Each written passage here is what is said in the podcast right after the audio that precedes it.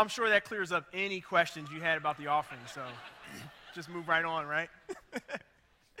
uh, hey, I'm Chuck, and today we are continuing with our series called One, where we've been looking at what does it mean to be the answer to the prayer that Jesus prayed for people who would follow him, because he prayed that above everything else, we would be one.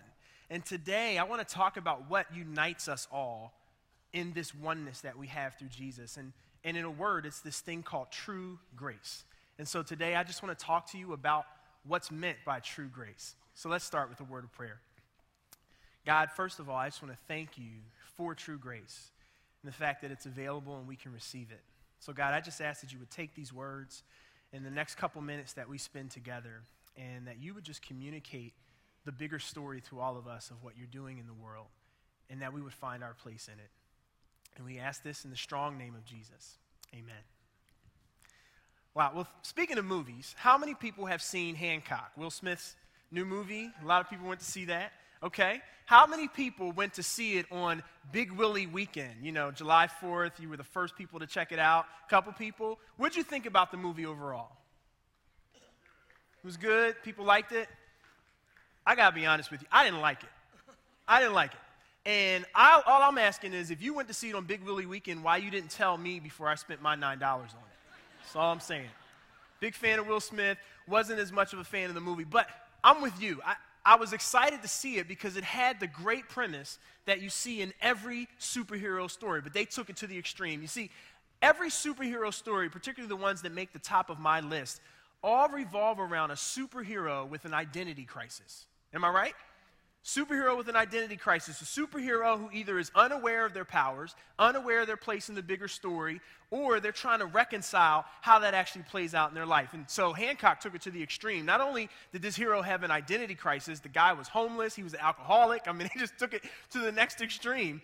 And the premise was there for a great superhero story. Because if I think about the ones that I really do like, the top hero stories, that kind of make my list, they all have this common premise in, in common.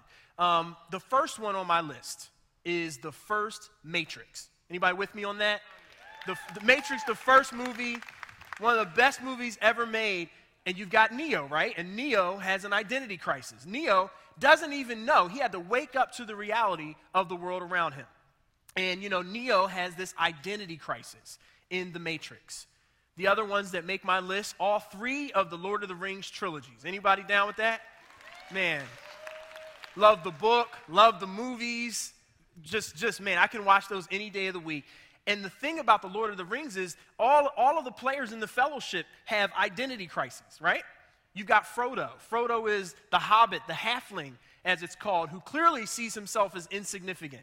But we, we, wind out, we wind up seeing that he has this huge role to play in the story of the ring.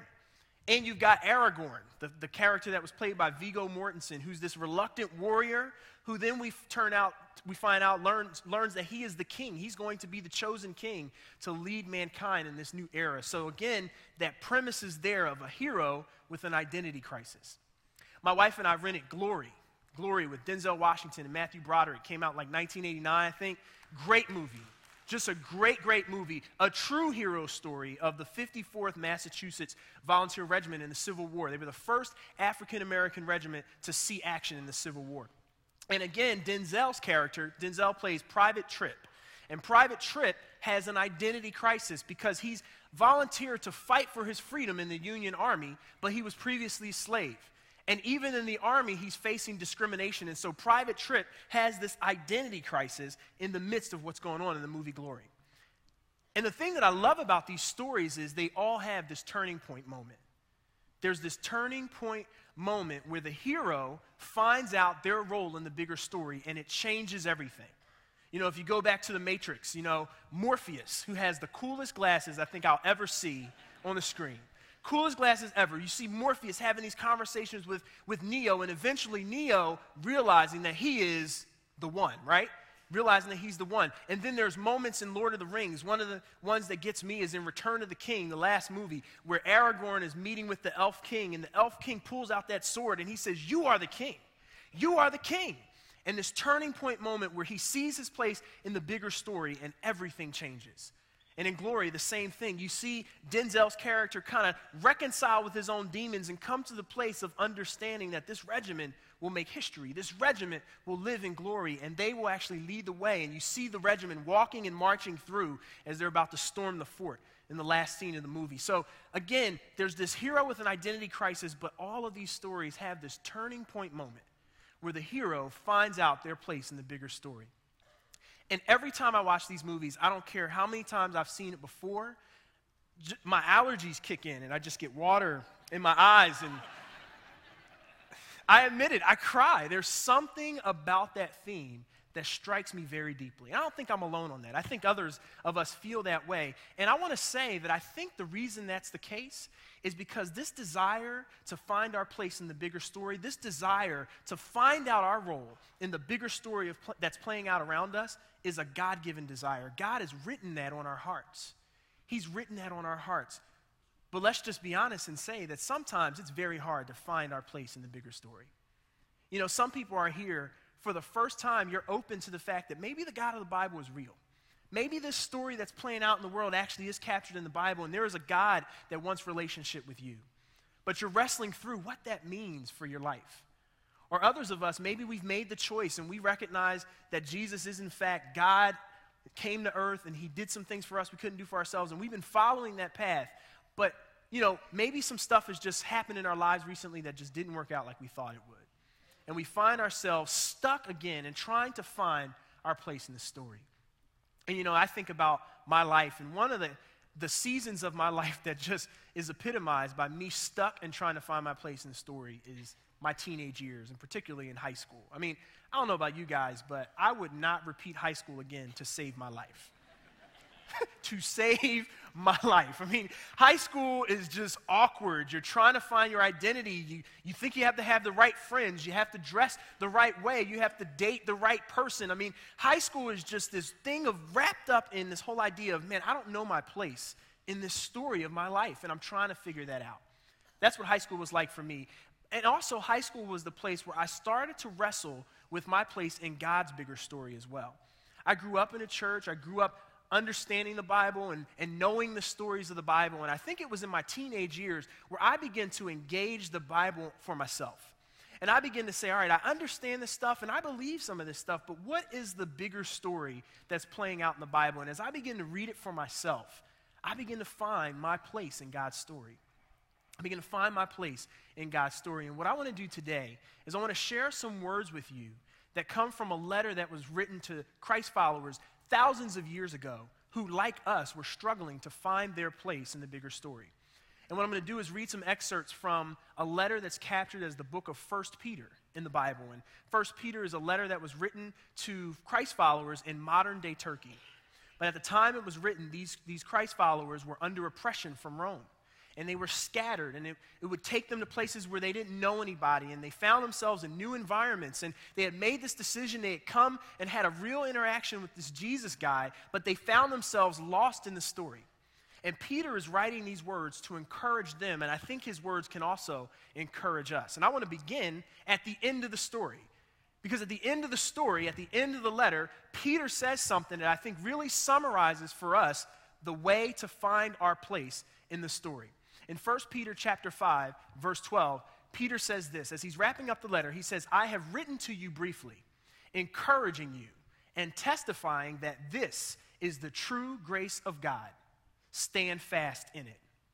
What Peter is saying is, I am encouraging you to see that your place in the story is connected to your understanding and then you're receiving and standing fast in this thing called true grace. And so, what I want to explore today is the bigger story that spells out for us just what exactly is true grace. And to start, we've got to begin at the beginning. We've got to start with the beginning of the story. Um, if you've got a Bible, or if you've looked through a Bible, or flipped through a Bible, you've probably noticed that the Bible kind of breaks out into two parts. The first part we call the Old Testament, and the second part we call the New Testament. Well, that word testament is actually also translated the word covenant. And a covenant was a binding agreement. It was a binding agreement between two parties, and it was something that was very, very common in ancient times. And so the Bible breaks out into these Old covenant and new covenant sections that really tell the bigger story of what God's doing in the world. So you can think about it as a two act play. And so I want to start with Act 1. I want to start with Act 1. And Act 1, if you want to give Act 1 a headline or a summary point, the summary for Act 1 is that Israel is chosen. The nation of Israel is chosen. You see, there were two kinds of covenants back then, two kinds of binding agreements in ancient times. One was called a parity covenant. A parity covenant, you can think about that as it was a binding agreement between two equal parties. So, for instance, maybe there were landowners, or maybe there were nations, and maybe one nation had this great water source. And they had a river and streams, and they were able to really, really fund water, and that was just something that they had as an asset in their property. And maybe over here, these people had great meadows and great fields that were great for grazing cattle. Or if it was nations, maybe there was one nation who had a lot of foot soldiers. And then there was another nation who had a lot of horses and archers. And so they would come together and say, hey, listen, if we can come together and make a parity covenant, we will be better together, together than we are apart. And so they would come together, and it was like a contract. They would say, Hey, if you let me use your water, I'll let you feed your cattle on my meadows. Or if you let me have access to your foot soldiers, if I'm ever attacked, then I will make sure that if you're ever attacked, my horses and my archers come to protect you. It was a parity covenant, a covenant between two equal parties. But there was also a second kind of covenant that existed in those times, and it was called a suzerainty covenant. A suzerainty covenant. It's not important that you remember the word suzerainty, but I want you to know what kind of covenant this was. Because a suzerainty covenant was a binding agreement between a stronger party with a weaker party a binding agreement where a stronger nation would say to a weaker nation, maybe for strategic interest or for some other reason, I am going to enter into a binding agreement with you. And in this agreement, I am offering my protection, I'm offering my resources, even though there's not much you bring to the table. And all I ask in return is that you follow the guidelines of this binding agreement between the two of us a suzerainty covenant, a covenant between a stronger party with a weaker party. In Act 1, where Israel is chosen, is all about God establishing a suzerainty covenant with the nation of Israel, where God is clearly the stronger party, and he chooses this insignificant small nation called Israel, and he chooses to set his affections on them in this suzerainty covenant. Let's take a look at that. You see it in Exodus 19:5 summarized, where God says to the nation, "Now if you obey me fully and keep my covenant, this suzerainty covenant, then out of all the nations, you will be my treasured possession. Although the whole earth is mine, you will be for me a kingdom of priests and a holy nation. So, what God is saying here is He's establishing this suzerainty covenant. He's saying, I am choosing you, Israel, to set my affections upon. I am choosing to call you out out of all the nations in the world and make you my treasured possession. I am choosing to give myself to you. I'm choosing to give my love to you, my support to you, my resource to to you. He's also giving them his law. He's giving them the way that they should live their lives. He's choosing to give this to the nation of Israel. He's saying to them, I have chosen you for special relationship with me. That's what he's saying to the nation of Israel. And he says, You will also be a kingdom of priests. And it was understood back then that priests were the go betweens between man and God. Priests were God's representatives on the earth. And that was true across a variety of religions in ancient time. And so God is also saying, Israel, not only will you be chosen for special relationship with me, but through you and through my interactions and my dealings with you, I'm going to represent myself to the rest of the world. A suzerainty covenant. And that's what the Old Testament, the Old Covenant, Act 1 of the story, is all about. It's about Israel being chosen. But here's the other thing you should know about the first act of the story. If there's a subplot in, the act, uh, in Act 1, the subplot is that Israel never measured up. Israel never measured up. And so, what you continue to see time and time again in that old covenant, the story of the Old Testament, is Israel failing to keep the covenant that God has given them. Somebody said there were over 400 laws that were included in the law that God gave to the nation of Israel. So it's probably no surprise that they were not able to measure up. I mean, think about us. We wouldn't have done any different. If God came and made that same covenant agreement with us, we wouldn't have done any different. Israel never measured up. But another thing you should know about Act 1 is God never gave up on Israel. God never gave up on Israel, he continued to set his affections on them. Clearly, there were consequences when they chose against God, but God, over and over and over again, continued to redeem Israel. He continued to rescue Israel. He continued to set his affections on this, on this nation because God entered into a binding agreement that he never, ever was going to break with Israel. So Israel was chosen. That's Act 1 of the story. So, life is pretty good if you're an Israelite. Right? Life is pretty good if you're an Israelite. God, the creator of the world, entered into a special relationship with your people and has chosen to set his affections on you. Life's pretty good if you're an Israelite. My question is what about the rest of us ites? We're Cincinnatiites, living in the United States of Americanites, whatever you want to call it. What about the rest of us ites? Because again, like all the stories of those heroes that we talked about, we're stuck trying to find our place in the story. Well, the good news is it's only Act One. It's only Act One. And like every great story, this one too has a turning point. This one has a turning point. And the turning point is the beginning of the New Testament, the New Covenant. In the New Covenant, the New Testament begins with four authorized biographies about a man named Jesus Christ. And friends, what I want you to know today is that Jesus is the turning point in this story. He's the turning point in the story because the Bible tells us that Jesus was fully God, he was divine, and he was fully man. He was God in human form. And one of the things that you should know is that Jesus always measured up. Jesus lived a perfect life. The Bible says that he didn't do anything, didn't make any choice that was against God's original design or original will. So Jesus measured up in a way that we and the nation of Israel never could. He lived a perfect life. But the other thing that Jesus did is he died a painful death. He died a painful death, and something happened spiritually. There was a spiritual transaction when Jesus died that we benefit from. See, what you need to know is that first covenant and every covenant in, modern, in, in ancient times was always established through a sacrifice. There was always the sacrifice of some animal or some goat or some lamb or something to recognize and mark the fact that this was a covenant, this was a binding agreement. So blood had to be shed as a way to say, hey, this is something that's serious. And in fact, this sacrificial system is also part of that first covenant that God created with Israel. But what the Bible tells us about Jesus is that Jesus actually was the final sacrifice. He was the final sacrifice. He fulfilled the covenant in the sense that he didn't break any of the laws, but he also took the penalty for all of the choices that you and I make and will make and have made against God.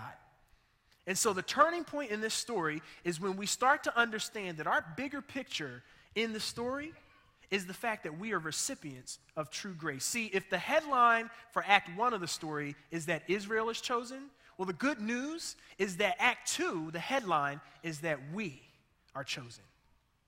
We are chosen.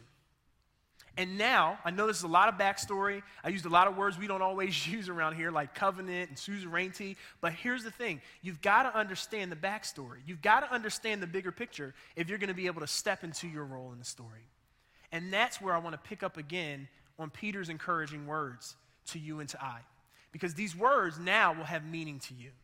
Because in 1 Peter chapter 2, verse 9, Peter plays on this covenant idea when he says these words. He says, But you, you and I, now are chosen people. We are a royal priesthood, a holy nation, a people belonging to God, that you may declare the praises of him who called you out of darkness into his wonderful light. What Peter is talking about here is that true grace is simply this it's that we are chosen. True grace is that we get in on the covenant that God made with the nation of Israel, but actually we get a better version of the covenant because we know we can't measure up. God knows we don't and won't measure up, but the great thing is we don't have to measure up. We simply receive what God has done through his son Jesus Christ. We are chosen. I want to take a look at these words that Peter chooses because he chooses these words so we find our place in the bigger story. Let's go back to Exodus 19:5 and let's compare the words that Peter's using. In Exodus 19:5, God says to the nation of Israel, "You will be for me a kingdom of priests and a holy nation." A kingdom of priests and a holy nation. And notice how Peter picks up on those same words. Let's look at 1 Peter 2 9 again. And he says, You are a royal priesthood, you are a holy nation. Peter is saying, Hey, listen, in the same way that God chose Israel in the first covenant, God has chosen to establish a binding agreement with you and I where we get to receive his grace. We get to receive his love. We get to receive a relationship with him in the same way that he chose and set his affections on the nation of Israel. Notice the words that Peter uses. Peter uses the word royal. He uses the word royal. He says that we are chosen. He says that we are holy, and that word holy, we can think about that as a person who's perfect. The word holy means a person who's set apart, set apart for the interest of God. And Peter uses those words when he's talking about you and I. What he's saying is, we now have been chosen to have a distinct relationship with God.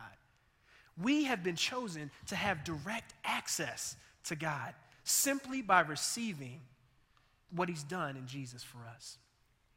We get in Jesus what we could never get for ourselves because we could never measure up. We could never keep our end of the covenant, but thankfully, because Jesus came and lived a perfect life, died a painful death, and the Bible also records he rose again in three days, he rose with power. Because of those things, we now get to receive this true grace that in the first act was only set aside for the nation of Israel. And friends, that's the good news. You hear people talk about the gospel. That's, the, that's what the gospel means. It means good news. And the good news is that we are chosen, that we are recipients of the true grace of God. And so, like every hero in the stories that we talked about, like Neo in The Matrix, like Aragorn in Lord of the Rings, like Denzel Washington's character in Glory, what is our response? Well, our response is simply to embrace our calling. Just embrace the fact that we're chosen. This isn't something that we work our way to. This isn't something that we have to jump through hoops for. All we simply do is embrace the calling we have as being people who are chosen by God. And that's good news. That's what the gospel is. That's why it's good news. You know, Peter talks about this again in the second half of that verse when he says this What does it look like to embrace your calling? Peter says, after he tells us that we are royal, that we are holy, that we are a people chosen for God, he says, And you embrace your calling that you may declare the praises of him who called you.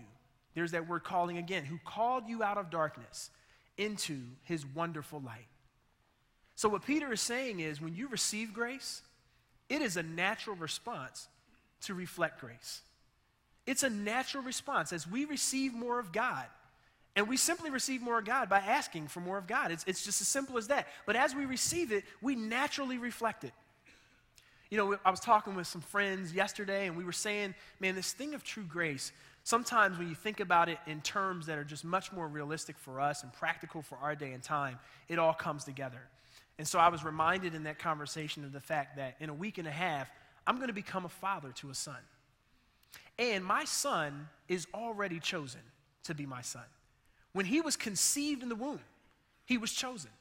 He doesn't have to do anything to be chosen to be my son. He doesn't have to sign some papers when he's born. He doesn't have to pass a test when he's born. Simply because he came from me, he is my son. Simply because he's mine. He's already been chosen. And the thing I love about it, the best picture you can get of what it looks like to receive this true grace from God, I'm going to get the best picture of that in a week and a half when that baby is born and all he can do is receive all he can do is receive what his mother and I have for him, the love that we have for him, the provision that we will provide for him, the care that we will give him. All he can do is simply receive it. And every time he cries, it's him asking for what we can give him. That's all it is. That's all it is. And that's the relationship that we have with God. That's why Peter said this thing of true grace is so amazing because you don't have to work for it, but simply receive it. You simply receive it. And as you receive it, it's natural that you reflect it. It's natural that you reflect it. My brother has twin boys. And I was thinking about this as an example of what it means to reflect the grace that you receive. You know, it's funny to watch kids as they grow up. And I remember when the boys were young and they were just learning how to walk. You know, my brother has a particular gait. My brother's taller than I, and he kind of walks with a little bit of hunch and his hand kind of behind his back. He kind of walks like this sometimes. And, you know, it was amazing to watch these little boys who would obviously watch their father, and you would see these little boys doing this. You see them, you see them doing it. And you know, nobody ever taught them that, but they were simply reflecting what they had received. They were simply reflecting what they received. And friends, that's what it means to reflect the grace of God. See, when we receive the grace of God, we simply walk like our Father. We reflect what our Father would do. So we, we, we reflect love because God loves us. We reflect grace because God gives us grace. We reflect the ability to forgive people who harmed us because God, through Jesus, has forgiven us of all of the things we've done that have chosen against Him. We simply walk like our Father. We simply walk like our Father. And when we reflect grace, what Peter is saying is we're declaring the praises of Him. We're declaring the greatness of a God who made this suzerainty covenant, this binding agreement with us, where we don't have to do anything other than simply ask and receive it. And as we receive it, we'll naturally reflect it. So, like Peter, I say this to you briefly today so that you would be encouraged and that you will understand that to find your bigger place in the story, it's simply about this thing called true grace. And what I want to say to you today is maybe you're here and you've never you've never received that. You can only reflect what you've received. Maybe you've never received the fact that Jesus did for you what you could never do for yourself. Maybe you've never said, Man, I believe that, and I know I need that, and I want to follow in the way of my Father as a way of receiving the grace He has for me. If you have never had a moment where you said, I received that, today could be that moment for you. If that's where you are today, I want you to know at the end of the service, just simply stay in your seat and our prayer team would love to come and pray with you and kind of just seal this moment where you're receiving the grace of God. And you know, for many of us, we've made that choice and we are following after Jesus. But perhaps there's been something that's happened in your life. Perhaps a plan didn't go the way you thought it would. Perhaps you lost a loved one. Perhaps something happened in your life. And now you're at a point of saying, you know what? I'm struggling to find my place in the story. Well, I want you to know the grace is something that we can continually receive from God. And if that's you, also stay in your seat. People would love to pray with you. You know, we sang a song in the beginning of the service um, called Dwell. And I love the words of that song because if you think about the words of that song, it's us being in the position of kids asking our Father for things. Recognizing that we don't have to bring anything to the table, but we're simply asking God, hey, come and be with us. Come and wipe the tears from our eyes. Come and sustain us. It's us saying, God, I recognize that through Jesus, I have in you what I could never do for myself. And I want to be in a position to receive that. And so I'm going to ask that we stand. And as a declaration of us saying, God, I want to receive your true grace, we're going to sing that song together.